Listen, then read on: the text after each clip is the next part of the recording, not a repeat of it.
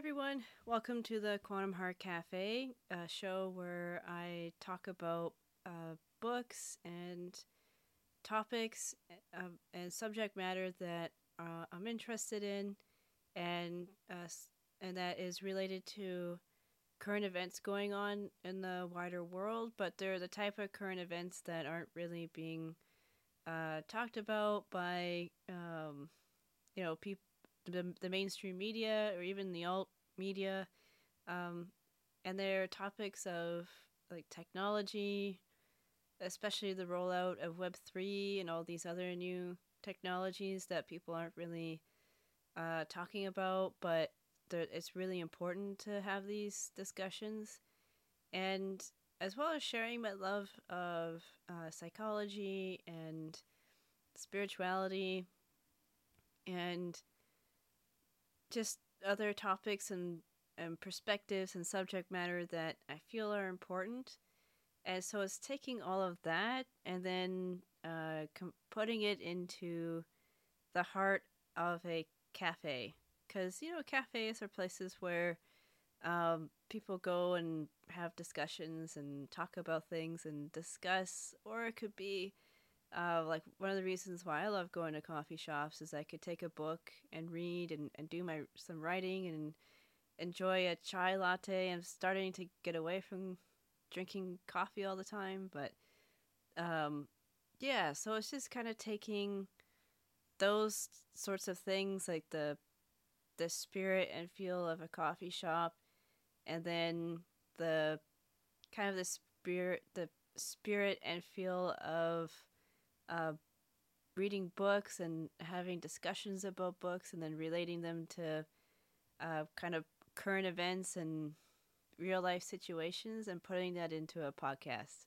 so that's what the Quantum Heart Cafe is about. And ultimately, I'm hoping that uh, listeners will come away with something uh, that will be of interest or something that's useful or just encouraging you to explore and read the books that I talk about for yourself and become interested in these uh, topics as well. So, thank you so much for stopping by the cafe. And if you enjoy what you're listening to, please consider uh, subscribing and uh, and sharing this with others. Uh, and then, so uh, without further ado, let's begin today's show. Hi everyone, welcome back to the Quantum Heart Cafe, and I hope everyone's had a blessed week and and weekend, and that you're enjoying the uh, your day wherever you are, or your evening, depending on what, time, what time you're listening to this. And uh, for today's show, uh, I, as I spoke about in my last uh, podcast or last show, I was going to talk about or continue talking about Beyond the Box, uh, which is a book about B.F. Skinner and his uh, behavior technology, like the, the whole behaviorist and uh, behavior science, behavior engineering. And uh, today, I'm going to continue where I left off uh, with my last uh, podcast, like the last time I spoke about his book. this this podcast is going to continue by talking about the token economics and the development of token economics, which you know it came out of um, a lot of the history of token economics is tied up with uh, the history of psychology because uh, a lot of token economic programs were developed in um, hospitals and uh, prison systems, schools, reform schools. You know the so-called troubled teen industry or reform schools where a lot of abuse happened. These token economy programs were used to try and modify and change behavior. Uh, so I'm going to be focusing on the chapter that has to do with uh, developing token economies for both um, the psychiatric award or psychiatric wards and also the token economic or token program token economy programs that were uh, developed within preschools and schools. Uh, so, but before I get started on that, I do like to talk about, you know, give a moment of gratitude and um, what I'm grateful for today is just, uh, you know, waking up to a new, a, a nice day. I mean, it's, it's, winter where I'm at, so you know, it's, uh, it's gonna be a gray day. But you know, so far it's not raining heavily. We've had some pretty heavy rain the last little while, and you know, the birds are out. I always love just watching the birds, and they're hanging out and just doing their thing. They're really they're uh, wonderful animals to watch and um, bef- befriend. I've be, be I've been befriending the hummingbirds in my area and stuff, and they're so pretty. They're they're cute and just I just love uh, watching them kind of fly, and they're so fast. It's unreal how quick they are, and I really like the the sound they make when they're they're flying. Is I can't really, you know, I can't emulate it or anything like that, but they just have a really pretty, distinct sound. And then when they're singing their songs and just enjoying their day, I, I really enjoy that. Um, so that's what I'm grateful for. And today, uh, I already had my morning cup of joe. I had a mocha java coffee, which is a blended coffee that uh, my dad picked up for me for Christmas. And so far, it's been pretty good. I've been trying to cut down on coffee though, so I only have like maybe one or two cups of coffee in the in the morning, and then I just drink tea and, and water for the rest of the day. Um, just because, you know, I've I've heard that coffee can, and the caffeine in coffee can, kind of mess with our sleep a little bit. I mean, coffee doesn't really. If I drink coffee in the afternoon, it doesn't really bother me that much, but, um, you know, I'd like to have a good restful sleep and hopefully have some nice dreams. So I figured that, well, maybe I should cut down on it. I, I don't know if I could get rid of it out of my life so completely as I enjoy the taste of coffee, but I can certainly um, reduce how much coffee I have throughout the day. And and for t- for right now, I'm just enjoying a glass of water. Um, you know, it's pretty refreshing. We're very lucky here where I'm at. Like the the water's pretty good. So, uh, okay. So I think I'm going to start uh, can t- carry on with the topic of today's show, which is um, so the the chapter begins. It's focused on conditioning a cure, so behavior modification in hospitals. So I'll I'll carry on um, with that discussion from the book, and uh, I think the I'll probably wrap up Beyond the Box within the next couple of shows, uh, and then I'm gonna move on to. There's another book on token economics that I want to read, but kind of in between that, I might do uh, another children's story. Like I think I'll probably finish uh, the Madeleine L'Engle's um, quartet time quartet series with the fifth book. Um, but I'm hoping to wrap up the show in a little bit. So this is just kind of a, a discussion overview of the chapter on conditioning, uh, on conditioning a cure and behavior modification in the hospitals. Um, okay, so psychologists and psychiatrics, um, or sorry, sorry, psychologists and uh, psychiatrists. Oh, I guess there's a joke about maybe some of them are a little psychiat. Anyway, so psychologists and psychologists or psychiatrists were hoping to use behavior modification to cure uh, schizophrenics and those with uh, severe mental illness. Um, and the Skinnerians, I guess it uh, the Skinnerians being the people who uh, closely followed a lot of the uh, Skinner and his behavior, behaviorism and his uh, be- behavior technology. So there's a lot of people that followed his work, and they kind of called themselves as a group uh, Skinnerians, and they were eager to use uh, the behavior technology on so-called uh, psychotics. I don't use that language myself. That's just out of the book. Uh, but they wanted to use them on patients in psychiatric wards.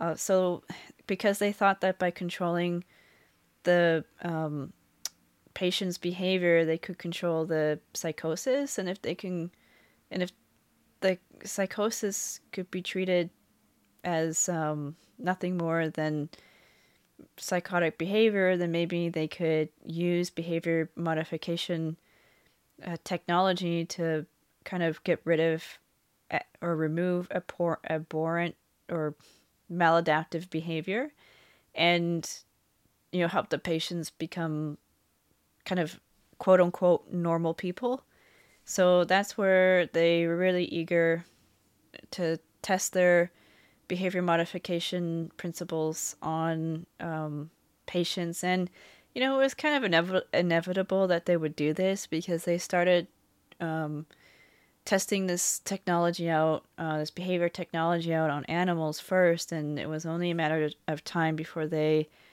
uh, reached people. And, you know, prisoners and psychiatric patients children, uh, people with disabilities, and so on. They're vulnerable populations, and they're also easy for people to experiment on because they're kind of a captive audience, especially at that time. Uh, and I, I suspect that still happens today. I wouldn't be surprised if it did. Um, and this is not to say that there aren't well-meaning psychologists and psychiatrists that don't do this. Um, I'm just saying that like, you, the I mean, back then, a lot of this, a lot of abuse and inhumane things happened as a result of behavior modification programs. Um, and again, not everyone did this, but it certainly happened. And, you know, I wouldn't be surprised if there were still these sorts of things going on in some of these places because um, it's just the way it is. Like, if people who are um, who are sick and depraved are uh, often attracted to these types of professions. You know, maybe I guess the word is psychopathic or or sociopathic, or they're just cold, you know, brutally cold scientists that want to experiment on people and animals. So it does happen still. Um, but again, I, I, I also that's also that, but that's not the full truth. There are st- lots and lots of people well meaning people that don't do this in the field of psychology, and, and there's lots of people that have good, heartfelt intentions to help people.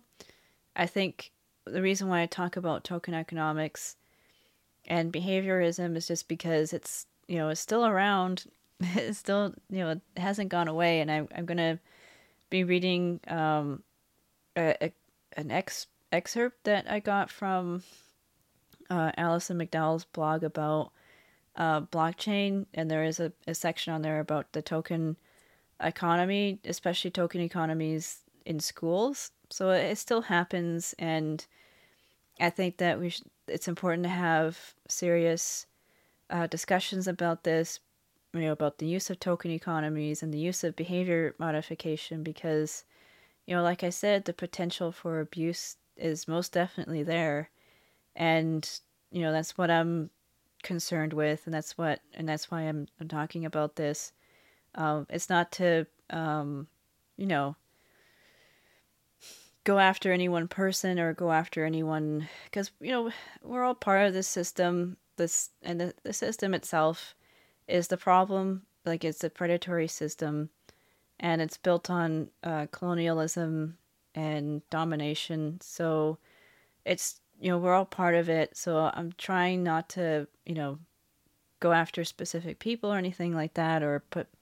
It's mostly just to help us become aware because there are lots of helpful, helpfelt, heartfelt people out there, and there's lots of people that I think, you know, if they're aware of it, then we can choose something else. You know, we don't have to choose token economics and behavior modification to help people. We can figure something else out. You know, there's I'm sure there's far more healing or far better ways to heal ourselves and our communities rather than using this, you know, behavior technology, which, you know, certain groups of people in society would love to use as a way to um, modify our behavior and as well as uh, study our consciousness and kind of try and capture who we are. And I know there's a lot in that sentence there.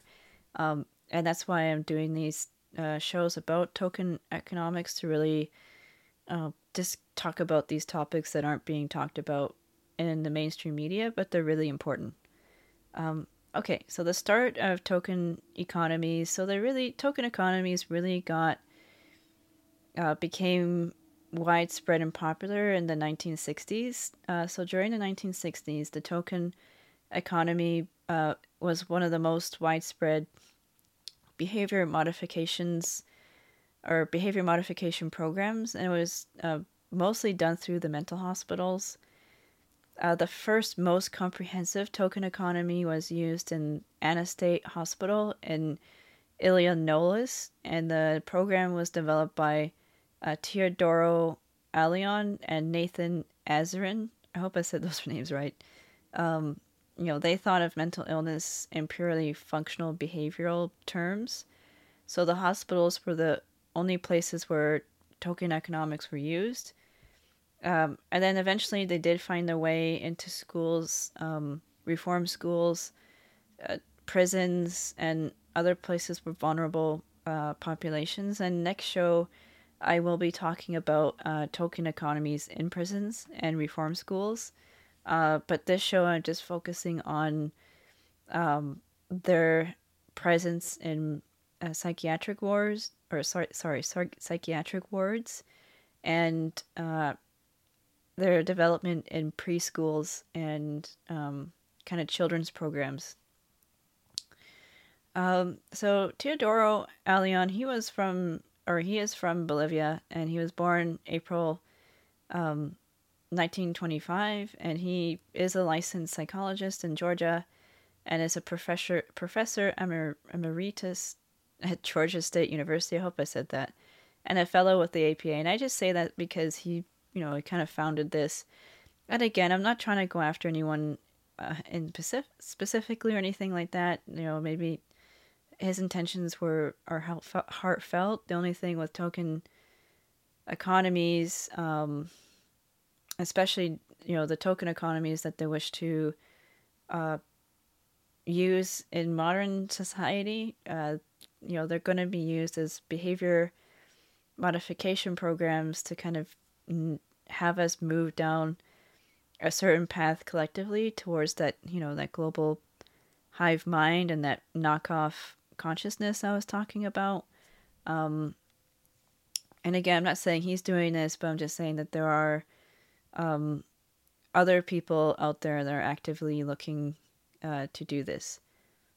And that's why, again, I just think that the history of token econ of the token economy and where it came from and that's you know it's, it's really important to understand those things i feel so uh, teodoro and uh, and uh, his co- and a colleague jack uh, michael they did a study called the psychiatric nurse as a behavior engineer uh, which they published in the journal of experimental analysis of behavior. Uh, Ayllon and, and michael were training the staff at a psychiatric hospital how to take how to use a token economy uh, based program um, and have the program uh, base its principles on operant conditioning uh, for patients with schizophrenia and intellectual disabilities. Um, and this led to researchers at the University of Kansas to start the Journal of Applied Behavior Analysis. So, token economies are really uh, part of a really important part of applied behavior analysis and behavior technology. Um, so Jack Michael met uh, Teo and became his mentor. So and then both men were interested in Skinner's work. Um, you know, Teo didn't warm up to behaviorism right away, um, but he did eventually see how operant operant psychology can be used to solve everyday problems. Um, the behaviorists used uh, the University of Houston's preschool as an experimental place to test behavior change. So Ayllon approached, or yeah, I hope I said his name right. I'm gonna, I'll just say Teo. So uh, Teo approached the, the teachers first to see if there were any behavior problems in the children um, that the teachers wanted to change. And Teo wanted to test the validity of behavior uh, principles. So, a teacher said that there was a girl who didn't like coloring in her notebook, and she cried and had temper tantrums whenever she was asked to do this. And so Teo saw this as an opportunity to test behavioral principles to see if he could change the girl's behavior. And so he ended up giving her a candy in a cup whenever she looked at the coloring book. And after a few weeks, um, she eventually started coloring in the notebook without a temper tantrum. And, you know, when I was reading this, I thought that, you know, my first question was, oh, why didn't she want to color in the notebook in the first place? And was it such a big deal that she didn't want to color in a notebook? Um, you know, and then what happened after? You know, once Teo was finished his experiment and stuff, did she continue to enjoy coloring in the notebook or did she eventually, you know, become averse to coloring in the notebook again? Like, you didn't really, the book itself didn't really talk about that. Um, so I just wondered, I had those questions in my mind. They weren't answered in the book though. Um, so after this experience, the two researchers wanted to see what other behavior they could um, they could change uh, so they next they they so they went to a summer remedial reading course where kids were learning to read, and um, they call themselves behavior engineers and not psychologists, which is pretty telling. And the behaviorists approach the school, or the behaviorists they approach the uh, the program uh, administrators administrators and asked the the teachers and staff like if there's any problem behaviors they want to change and the teachers said that some of the students didn't write in their notebooks and workbooks. Um, so the what the behaviorists ended up doing was they created a program where they would give points to students for writing in the uh, in the correct answers in the notebook. Um, and eventually the students could accumulate points and exchange them for uh, material things that they wanted. Um, you know, and it was the example of the first of the the first use of a token economy in a behavior change program, and that's kind of um, you know the simple way of how a token economy will work is that you know if you perform certain behaviors or you do certain things then you receive points and and then you can use those points to get stuff. And they did that. Not only did they do that in the schools, but they also did that uh, in the psychiatric wards, which you'll you'll see in a minute. Um, and you know, when I was reading this about the students who didn't want to write in their notebooks or workbooks, I, you know, my questions were in my mind is, you know, how effective were the notebooks for teaching literacy? sometimes the materials themselves it's not the students sometimes it's the materials themselves that aren't that great for you know teaching students how to do things um, and then i also wondered why the students just didn't want to write in their mo- notebooks like if there was a you know what the reasons were for that. Uh, and they didn't and again that was never answered in the in the book.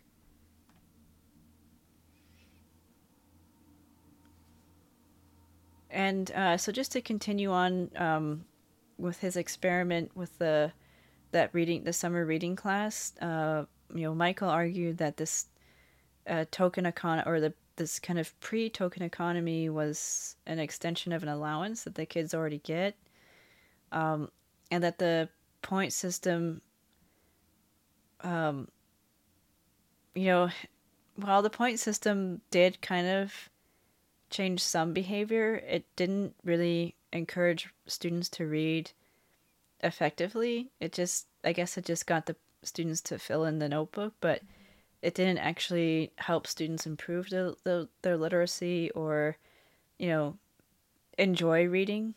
So I'm not sure how that was helpful. Like, how helpful is it to have, yes, people perform a certain behavior out of compliance so they can get some points um, but they're actually not learning and developing as a person. Like they're not actually growing. They're just doing whatever, you know, the teachers or administ- or institutional staff or whatever wants.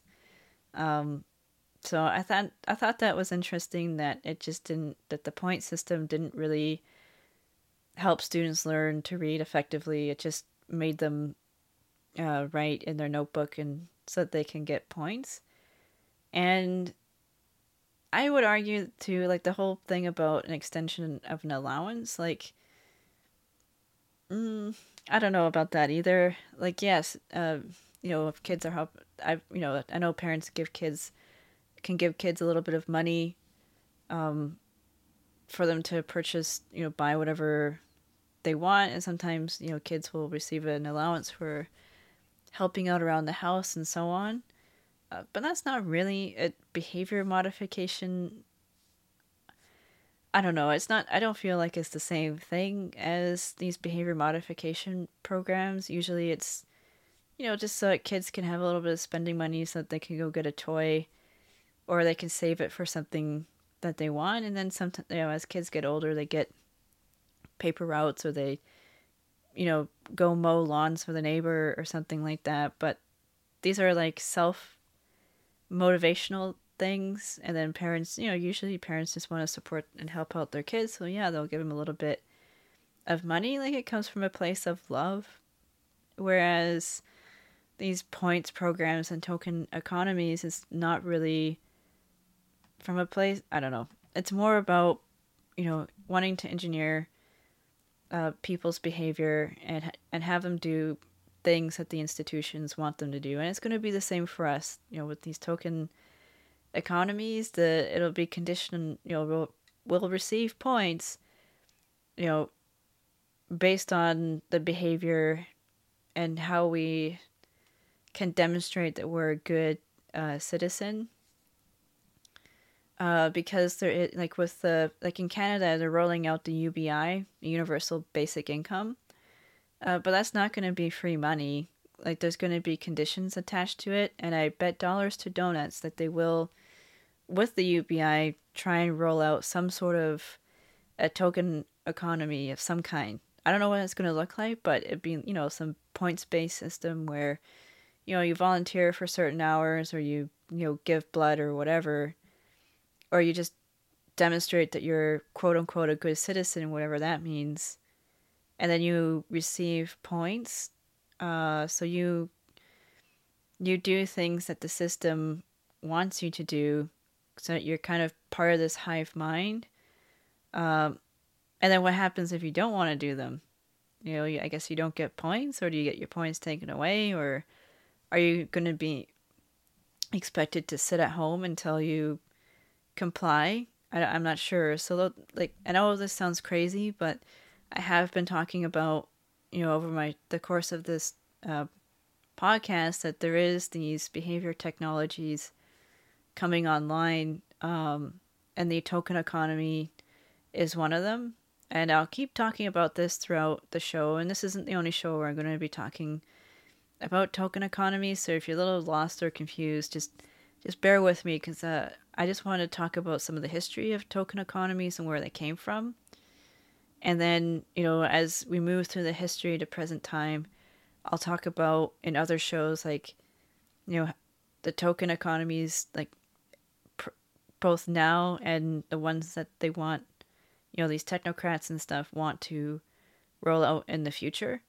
Um, or the system itself wants to roll out in the future, and, and why. Like, this is all part of, you know, token economies and other behavior technologies is all part of this um, this drive to create like a counterfeit global consciousness and this drive to create this world en- embryo um, and if you're not familiar with that or you're thinking i'm kind of crazy like just um, you know you can check out oliver l. Reiser's book the world sensorium and that's pretty much what that book is talking about is this cre- creation of a world superorganism. And you know you you need to have be, people behaving in a certain way uh, to you know create this organism where you can have um oh homeostasis where you know everything's kind of there's nothing really everything's in a state of equilibrium. Like there's nothing's really fluctuating or changing. And, and again i'll go more into that in detail because i know that's a lot but um you know the token economy programs are going to kind of be part of that.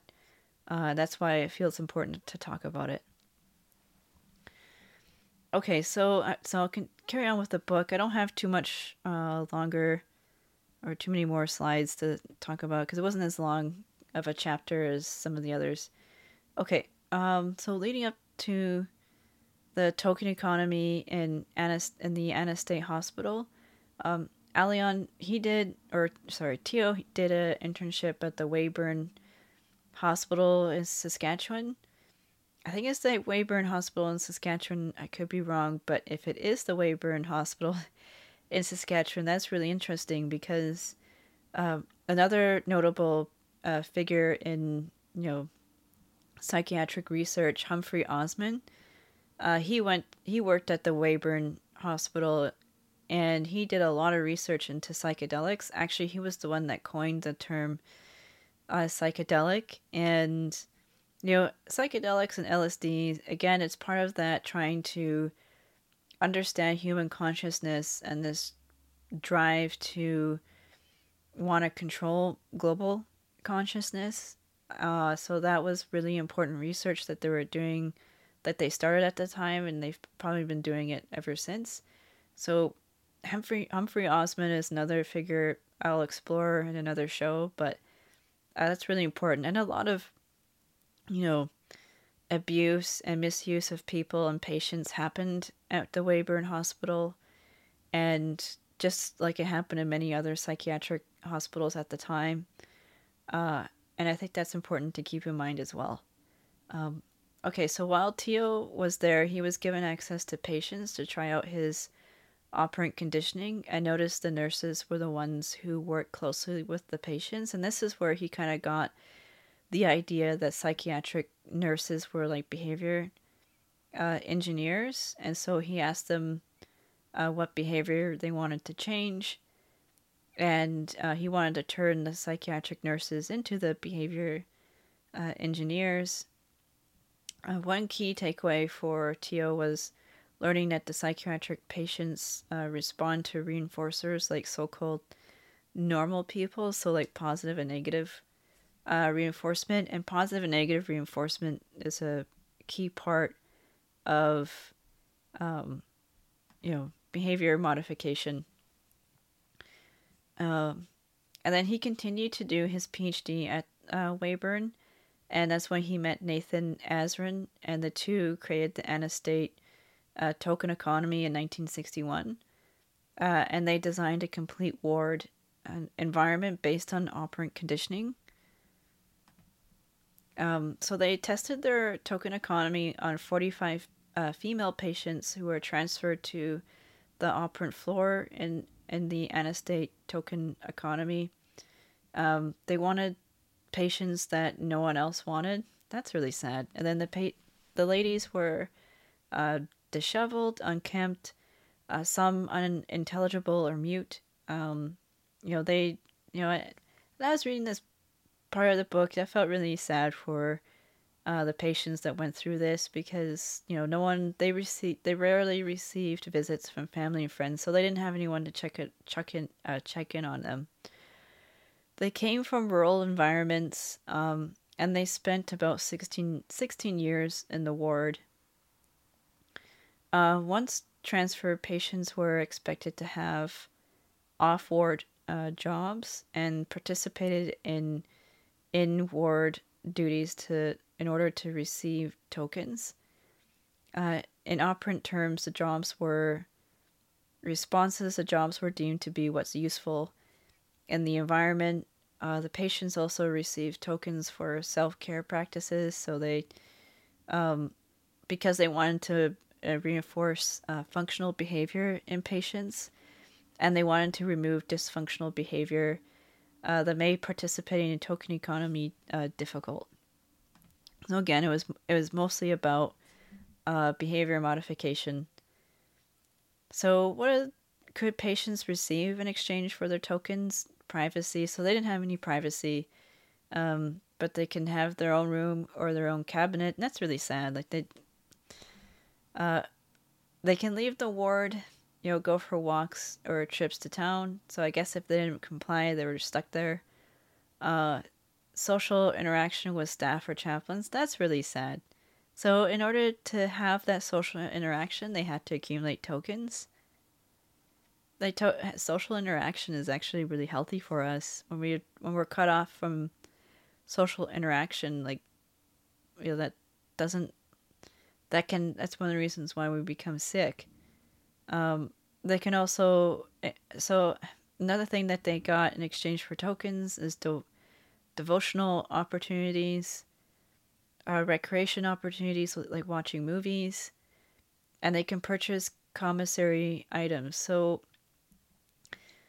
is that the exchange that they get to pray and go watch movies in exchange for good behavior? Like, what happens if they didn't want to participate in this or they didn't demonstrate, you know, quote unquote good behavior? Did they were they just expected to sit in the corner? I don't know. Like, this is really sad. And again, it's. Uh, I'm not saying that you know, the psychologists and psych- psychiatrists and nurses involved with this program are being abusive. What I'm saying is that conditions like these can enable abusive situations to happen. Um, and that's why I'm kind of talking about this now because you know that just seems sad. Like how are you supp- how is this supposed to heal a person, uh, depriving them of social interaction, unless they comply and accumulate tokens? I don't know. So the researchers thought they could measure the degree of useful employable behavior. Um, they didn't use hospital discharge as a criterion measurement in the token economy because the patients didn't have anywhere to go. That's really sad. So, you know, they chose to, again, they chose patients that no one else really wanted. Um, and the researchers assessed the useful and functional behaviors with their experiments. And so the the effect that the uh, Anna State uh, token economy had was a number of interested researchers observed the Anna State's token economy and set up their own token economies at their institutions. Uh, examples were nursing homes, preschools, shelter, workshops, and prisons. Um, classrooms also proved to be a fertile ground for experimenting with token economies. Uh, one researcher used token economies with disabled kids. Uh, in 1969, there were a number of token economies throughout the U.S. United States. You know, such as uh, veteran hospitals. There was 27 token economies in different hospitals, and even Australia and the UK uh, set up their own token economies. And I think there is on I'll post it actually. It's really um it was an interesting uh, movie or an interesting clip from news a news piece from I think it was maybe back in the 70s or so uh, from a I think the hospital was in Wales of an example of a token economy. So I'll I'll post that in the show's description just so you can see kind of see a token economy in in action. Um, and then, you know, with eventually there was a decline in token economies in mental hospitals uh, because practic- practitioners thought the token um,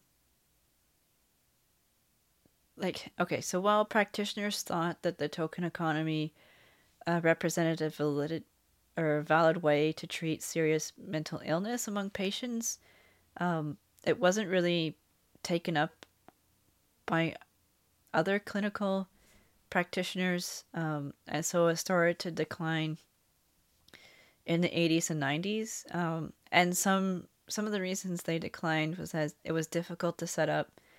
Uh, staff needed to be trained um, in token in how to administer to- token economies, and this proved to be a challenge. Um, and people thought of token economies as behavior modification programs, which they were. So I don't know why the author of the book would say this because they are behavior modification programs. Uh, people thought they were too mechanistic. Um, they were punitive and in- inhumane. Um, it people thought token economies undermined the patient clinic and clinician relationship. They weren't much fun. Uh, and token economies cost extra money that the hospitals were reluctant to pay. Um, and then gradually there was a focus on community treatment of serious illness and short hospital stays, which made implementing token economies difficult as well. Um, there were, I mean, the author of the book uh, did say that there were some successes in the Anna State um, token economy, and some of them were that because the hospital was small, or the the ward that they were working in was small, they were able to uh, have innovative experiments. uh, each department had a high degree of autonomy, so I guess the researchers could do what they needed to do. Um, and researchers could make quick changes without approval from uh, institutional committees. Um, they received approval from the superintendent for their program, and they had a small number of staff and patients to work with, um, which maximized cooperation and commitment to the program. And I think that is something that um, will be a challenge for like a a wider societal token economy is to have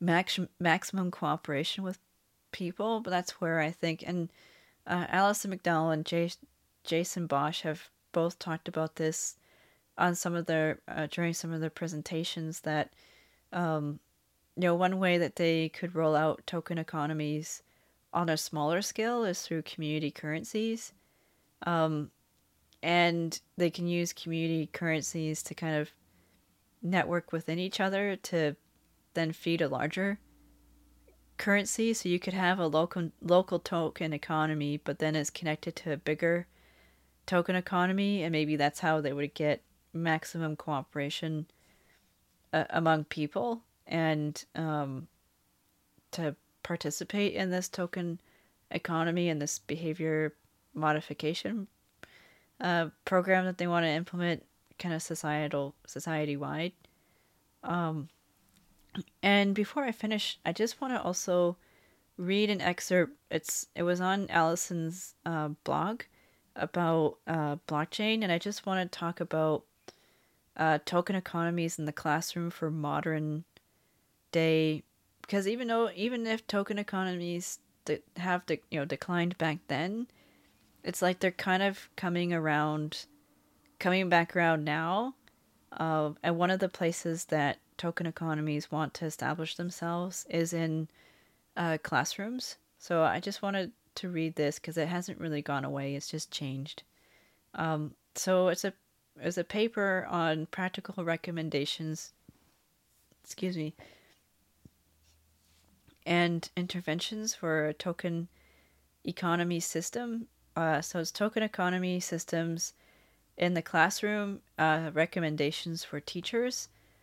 So only use a token economy system when necessary, um, and do not, and not when desirable behavior may be maintained with the use of less systematic and controlling techniques like praise modeling, occasional use of mild punishment such as taking away privileges, like I'll I'll read a couple of these and maybe what I'll do then is like post the rest of it because it's a few pages long. So otherwise, if I read all of them, it will be you'll be here for quite a while. But I'll read the first couple and then I'll post it in the description box uh, along with the the post from Alison's blog on blockchain because that's also something that's uh, kind of part of the token economy and um, you know this behavior you know the web 3 technologies coming out uh, and then you can have a, a read through and kind of explore the subject matter yourself.